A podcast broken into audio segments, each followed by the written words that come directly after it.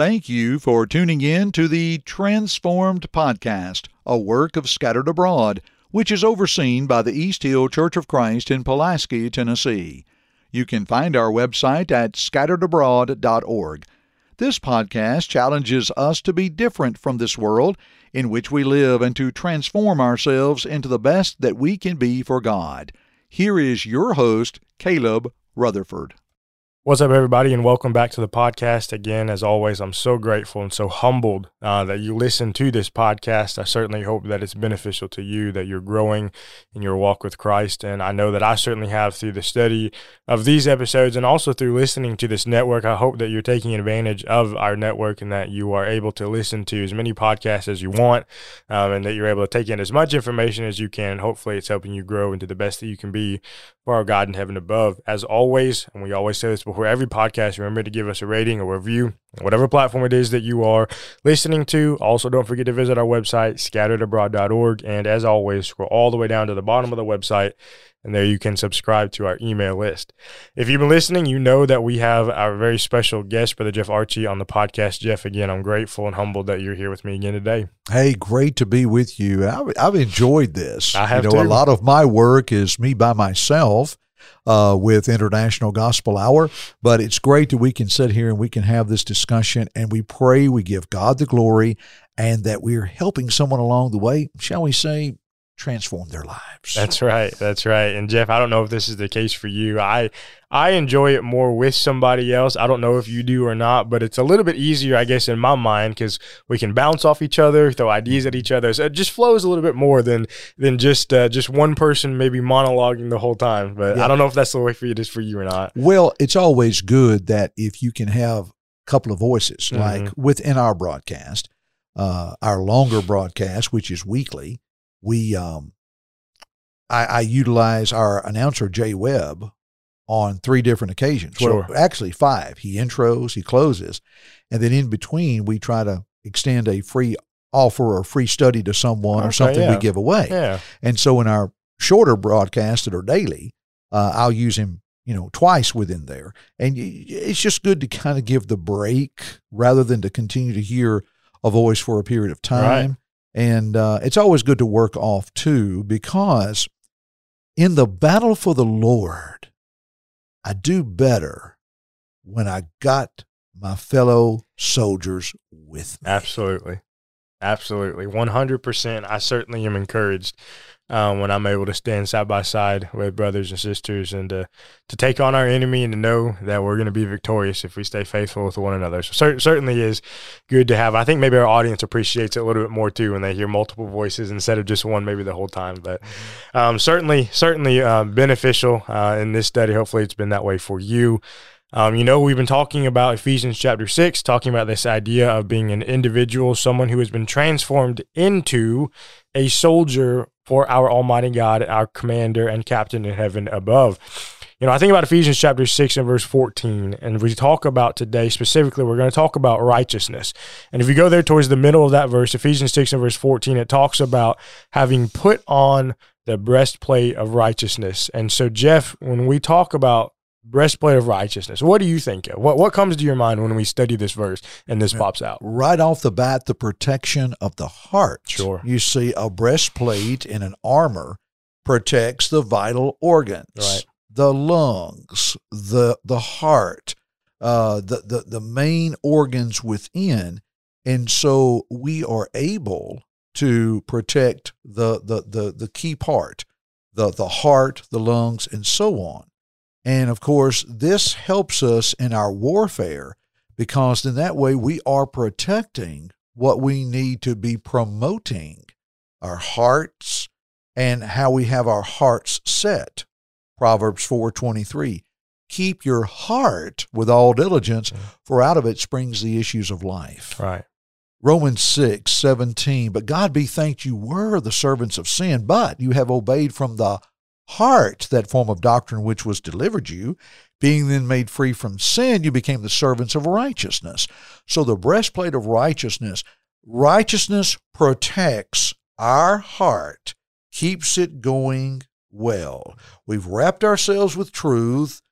Now we're going to protect our heart and to make sure that we're working thorough. Right. Uh, a lot of our listeners here, Caleb, uh, may not be aware, but uh, Caleb is an exceptional basketball player, and Caleb, you know the importance of not, as the term is, blowing up. Mhm. You've got to stay in condition Right. to keep your heart and your lungs going. You want to be able to hold out when the other team wears down. Mhm. And so we, by having on the breastplate of righteousness, it helps us to hold out in the battle of God. Sure. Sure. Absolutely. You know, protecting the heart is something that is so vital, so important, obviously in any aspect of life, but especially when you go, you think about the battle terms, you wear that so nothing can strike and penetrate the heart.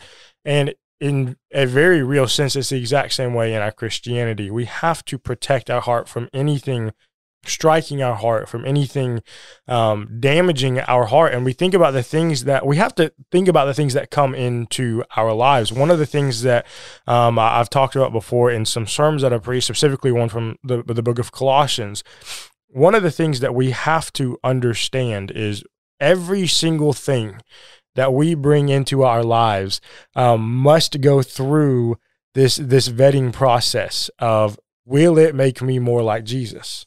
Will it make me more like my Savior? And if until we until we go through that process of, of thinking, is this going to make me who I need to be? If it's not going to, then we need to get it out of our lives. We need to run as far away from it as we can. But if it's going to, then yes, we need to add it into our lives. But if it's going to damage our heart, if it's going to not make us more like Jesus, then it's something that we need to completely get rid of. And when we wear that breastplate, we're clothed in righteousness. Then certainly that will be beneficial in that in that regard in pushing those things out of our lives. Exactly. And that helps us, of course, in the battle. If you leave off that armor, that part of the armor, give Satan a clear shot. Absolutely. And we've got to put as much as many barriers and strongholds Exactly. as we can in between us and the enemy. You know, we talk about righteous living. And a lot of, you know, the word righteous is maybe not a word that necessarily we use in our everyday vocabulary. I don't go around usually saying righteous, you know, mm-hmm. different things like that. But a lot of other words, things like worthiness and blameless, honorable, other other words that you and I know of that certainly can coincide with the word righteous why is this so important for a Christian? And I know we talked about it from from the aspect of protecting our hearts, uh, but why why is living a righteous life something that is so vital and so important for a Christian? Well, number one, it's because God has asked that of us and Sure. commanded it of us.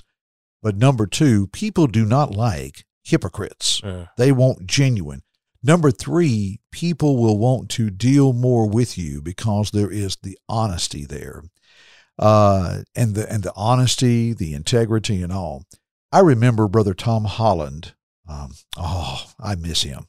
I remember Brother Holland mhm. at Lipscomb one year when I was there in the early 80s.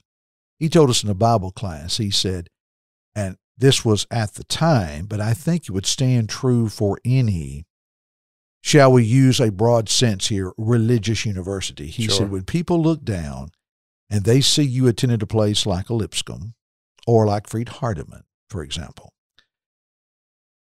th- this was then. They see that you have attended a place that's had good values, which when they see that on your resume, you have an advantage in the interview. They know the kind of person that they are getting, Right. and uh, or shall we say, should be getting. But uh, we'll allow our Lord sitting down in nature's amphitheater, Sermon on the Mount. Mhm. You are the salt of the earth. But if the salt hath lost its flavor, wherewith shall it be seasoned? It's good for nothing but to be trampled or thrown out and trampled under the foot of men. You are the light of the world. A city set on a hill cannot be hid. And people do not light a lamp or a candle and put it under a bushel or a basket, but put it on a candlestick or place it to where it can give light to all that are in the house.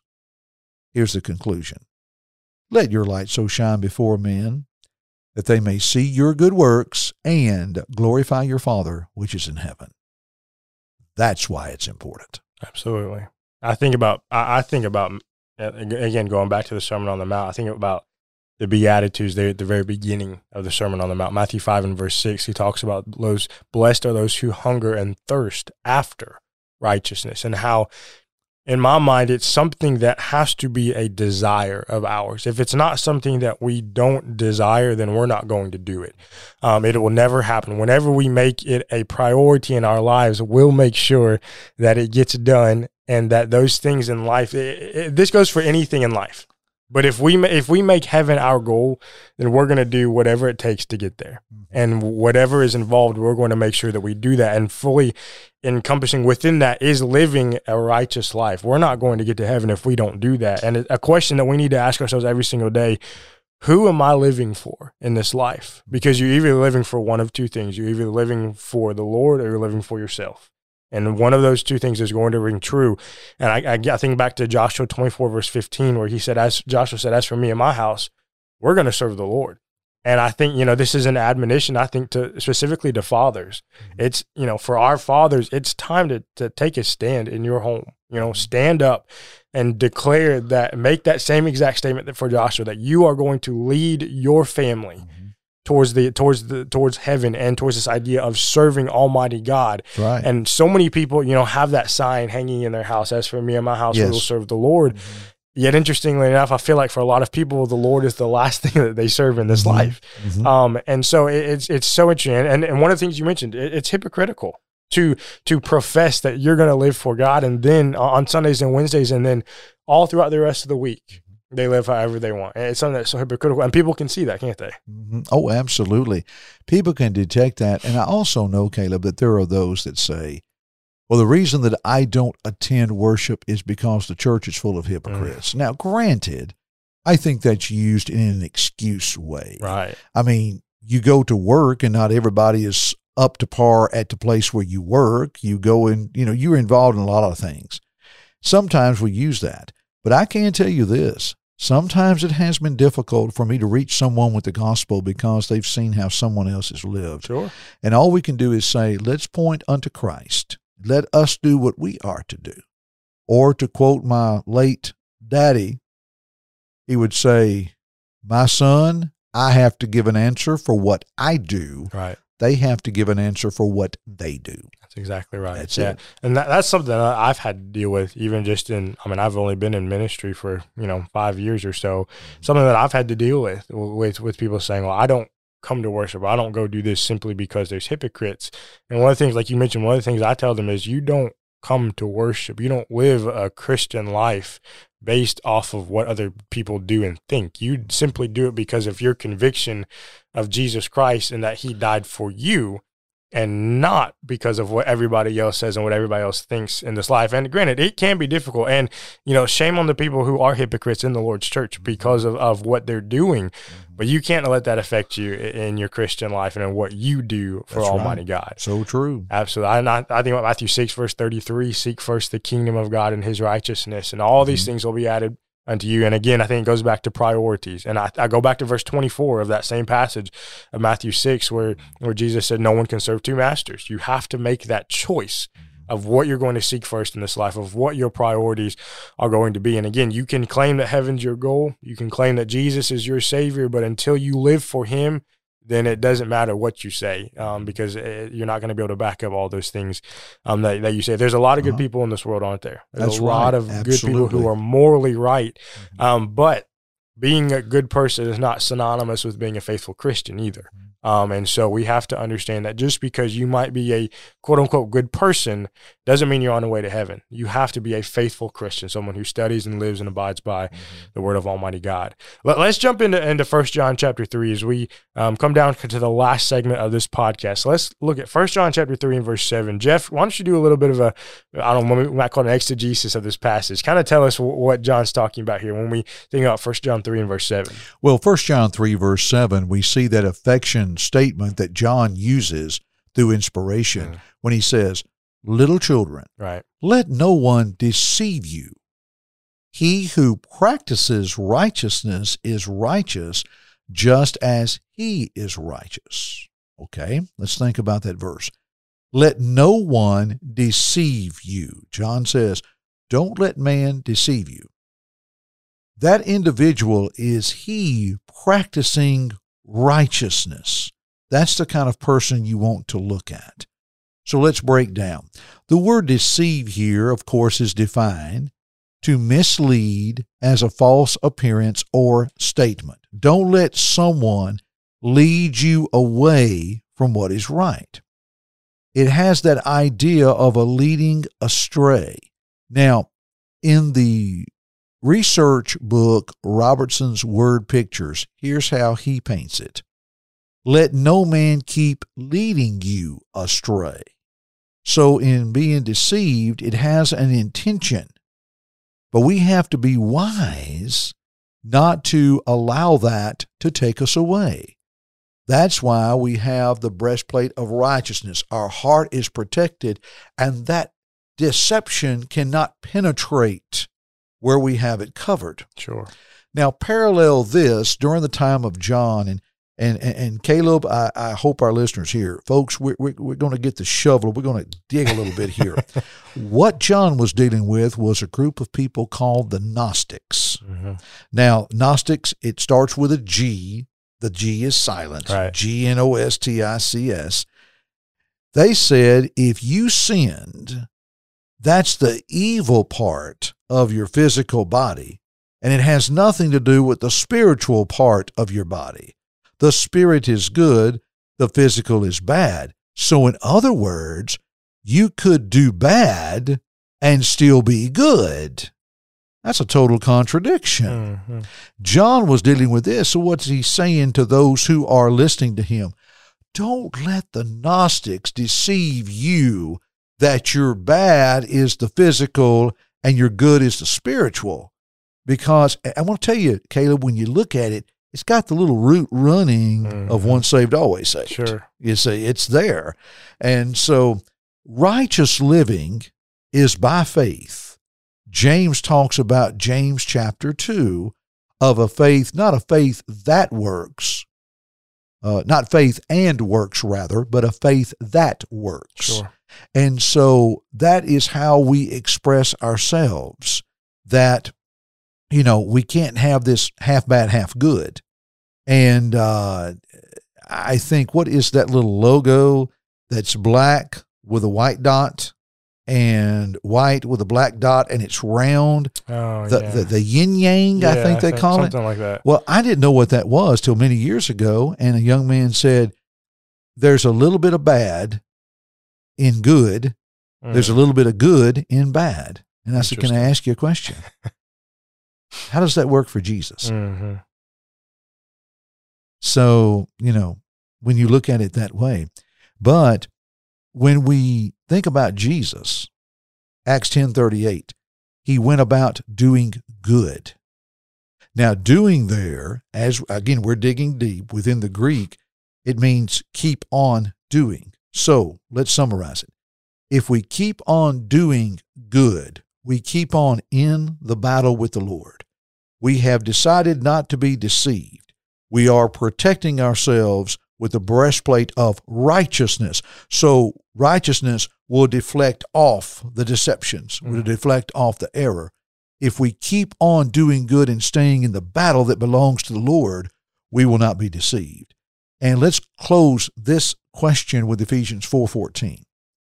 Paul said, and it's something we would have already read this in the book of Ephesians, coming to Ephesians 6, that we henceforth or from now on be no more children tossed to and fro and carried about with every wind of doctrine by the sleight of men and cunning craftiness whereby they lie in wait to deceive. And so we no longer want to be children deceived of that way. And that helps the breastplate of righteousness that we are practicing righteousness, we're doing good, we're putting it into action. The breastplate is deflecting off the deception that man would give, which allows us, Caleb, if you will, to be transformed in the way God would have us to be as a soldier in the army of God. That's absolutely right. Well, that's a that's a great great exegesis of that passage of scripture. And Jeff, you mentioned kind of the the deceptions and the deceitfulness and how you know when I when I look at that, I think about how ultimately ultimately it comes from Satan, our enemy.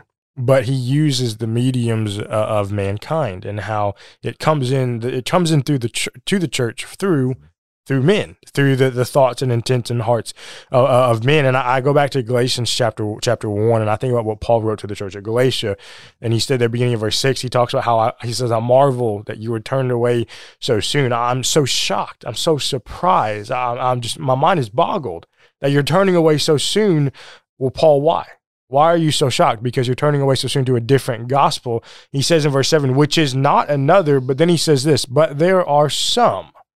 Well, who's the some? There are men who have come in um, and who who trouble you and want to pervert. That word pervert, if I remember correctly, the Greek is metastrepho, the, the word to turn away, to to change the gospel, to dilute it, to degrade it, to bring the gospel low. And so that is what men do to the gospel when they make it what they want it to say. And if we don't have this, again, going back, if we don't have that standard of truth, then we won't know what people, what men are going to say. And so I think that's a great point you mentioned. And you talk about righteousness, how we must be living righteous lives. And the only way we know how to do that is through a study of the Word of God. And if we're not encompassed with the word, then we won't know how to do that, um, and, and how to how to faithfully live in this live in this world, and how to, like you mentioned, how to transform our lives into being someone who fights for God in His army. Jeff, I appreciate the discussion once again. It's been certainly helpful to me. I hope to our listeners, it's been helpful to di- helpful to them. And Jeff, I'm looking forward to the next few episodes we've got together. Sounds good. We'll do it again, of Lord course, willing. Of course, we must remember, as always, we continue to remember we're fighting in this spiritual war. There certainly is a battle that's going on. Our enemy is ever threatening, and the way that we do that is to don a lifestyle of righteous living. Thank you again so much for listening. And as always, remember this: don't conform but transform. Thank you for listening to this podcast from the Scattered Abroad Network. If you would like to email us, you can do so at the Scattered Abroad Network at gmail.com. That's the Scattered Abroad Network at gmail.com. Remember, you can check the show notes below for all of our social media platform links. Also, don't forget that you can find us on all major podcast platforms and please leave us a rating or review. We hope and pray that this has helped you grow closer to Christ even though we are scattered abroad. May God bless you.